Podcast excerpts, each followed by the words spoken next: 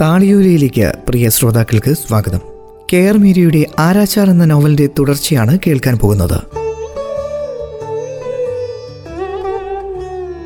ബ്രിട്ടീഷുകാരുടെ കാലത്ത് രാജ്യത്തുണ്ടായ ഇരുപത്തിരണ്ട് ക്ഷാമങ്ങളിൽ ഏഴും അനുഭവിച്ചിട്ടുള്ള നമ്മൾ ബിഷപ്പിനെ ഭയക്കരുതെന്ന് ഒരു നേരത്തെ ഭക്ഷണത്തിന് കുറവ് വരുമ്പോഴൊക്കെ അച്ഛൻ ഉപദേശിക്കുമായിരുന്നു. ആയിരത്തി ഒരുന്നൂറ്റി എഴുപതിൽ ബംഗാളിലെ മൂന്നിലൊന്ന് ജനങ്ങൾക്കൊപ്പം ഗൃദ്ധാമലിക്കുമാരുടെ കുടുംബം ഏതാണ്ട് അന്യം നിന്നു പോയതാണ് അന്ന് പുല്ലിന്റെ ഉണങ്ങിയ വേര് പോലും കിട്ടാനില്ലാത്ത നാൽപ്പതിനു മേൽ പ്രായമുള്ള പുരുഷന്മാരും സ്ത്രീകളും കെട്ടിത്തൂങ്ങി മരിച്ചു. അങ്ങനെയാണ് ഞങ്ങളുടെ കുടുംബത്തിൽ ജനസംഖ്യാ നിയന്ത്രണം സാധ്യമായത്.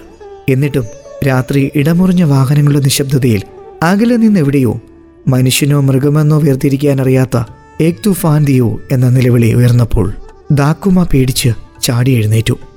ഭഗവാൻ ക്ഷാമം ക്ഷാമം. ദാക്കുമായുടെ ശബ്ദം കേട്ട് ഞാനും രാമുദായും ഞെട്ടിയുണർന്നുപോയി ഉറക്കത്തിൽ ഞാൻ ആലിപ്പൂർ കർഷണൻ ഹോമിന്റെ വലിയ വളപ്പിൽ തൂക്കുമരച്ചു വീട്ടിൽ നട്ടുച്ചയ്ക്ക് ഒറ്റയ്ക്ക് നിന്ന ഒരാളെ തൂക്കിക്കൊല്ലുകയായിരുന്നു.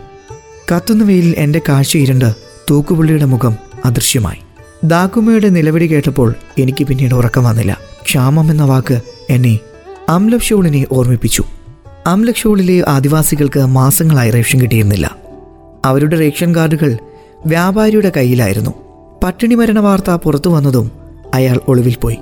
എത്ര അരി വീതം ഓരോ മാസവും റേഷൻ കിട്ടുമെന്ന് പോലും ഗ്രാമീണർക്ക് അറിയില്ലായിരുന്നു. ക്ഷാമം വന്നാൽ ഗവൺമെന്റ് ഭക്ഷണം തരും.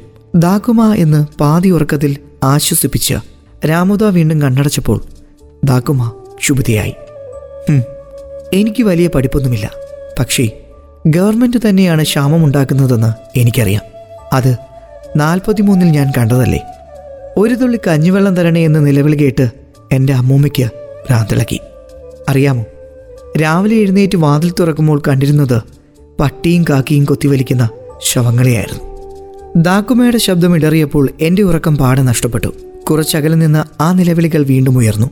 കിടക്കാൻ തുനിഞ്ഞ ദാക്കുമ ആരോ വിശന്നിട്ട് കരയുകയാണ് എന്ന് വ്യാകുലപ്പെട്ട് വീണ്ടും എഴുന്നേറ്റിരുന്നപ്പോൾ ദാദുവിന്റെ സഹോദരൻ അലോക്നാഥ് ഗ്രന്ഥ മലിക് ദാദുവിന്റെ കഥ ഞാൻ ഓർത്തു.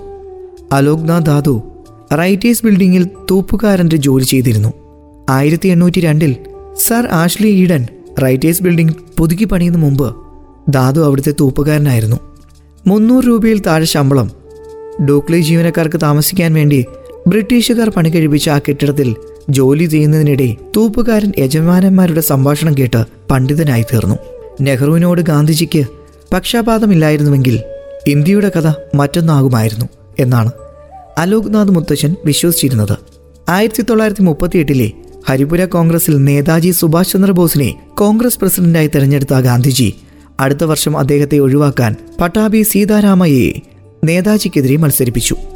നേതാജി ജയിച്ചു. ഗാന്ധിജിയുടെ ഗ്രൂപ്പിസത്തിൽ മനന്നൊന്ത് നേതാജി രാജിവെച്ച് ഫോർവേഡ് ബ്ലോക്ക് രൂപീകരിച്ചു.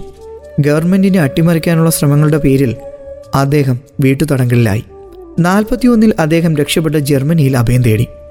അവിടെ നിന്ന് ഒരു മുങ്ങിക്കപ്പലിൽ ജപ്പാനിലേക്ക് പോയി. ഇന്ത്യൻ നാഷണൽ ആർമി രൂപവൽക്കരിച്ച് ബ്രിട്ടനും സഖ്യകക്ഷികൾക്കുമെതിരെയും യുദ്ധം പ്രഖ്യാപിച്ചു.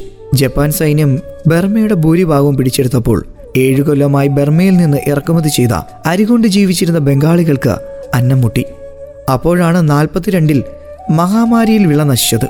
മിഡ്നാപൂരിലും ഇരുപത് പർഗാനാസിലുമുള്ള മുഴുവൻ കൃഷിയും നശിച്ചു. കർഷകർ ഉള്ള അരി പൂഴ്ത്തിവെച്ചു. അതിനിടെ ബൂട്ടുകൾക്കും കാളവണ്ടികൾക്കും വരെ നിയന്ത്രണം ഏർപ്പെടുത്തി.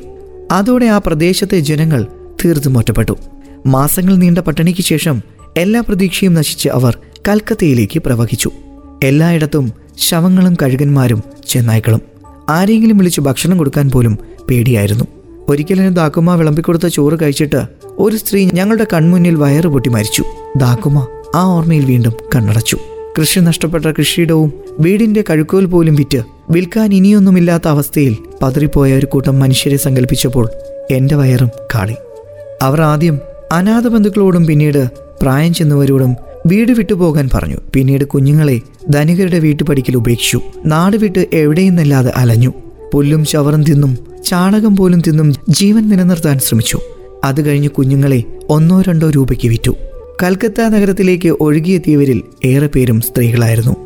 ചുഴലിക്കാറ്റിൽ പുരുഷന്മാർ മിക്കവരും കൊല്ലപ്പെട്ടിരുന്നു. അവർക്ക് സൗജന്യ ഭക്ഷണം വിതരണം ചെയ്തപ്പോൾ മാസം നീണ്ട പട്ടിണിക്കൊടുവിൽ ഭക്ഷണം കഴിച്ചവരുടെ വയർ ബലൂൺ പോലെ വീർത്തു. തൊലി മുട്ടയുടെ വെള്ള പോൽ സുതാര്യമായി. ഒരു നേരമെങ്കിലും ഭക്ഷണം കഴിച്ച സന്തോഷത്തോടെ അവർ വേഗം മരിച്ചു. താളിയോലയിലൂടെ കേറമേരിയുടെ ആരാച്ചരാണ് ശ്രമിച്ചുകൊണ്ടിരിക്കുന്നത്. തുടരും അടുത്ത അധ്യായത്തിൽ.